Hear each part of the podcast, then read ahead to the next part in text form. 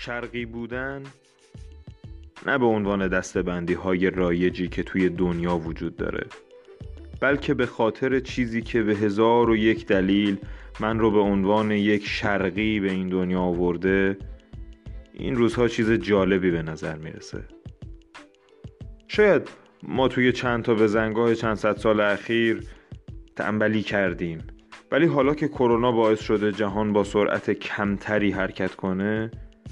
انگار از توی تاریخ شرقی ها شروع کردن به تاختن بر عرابه های فرهنگ و تمدن. حالا که غربی ها و غربی ترها دست از ما و رقابت جهانی و غیره برداشتن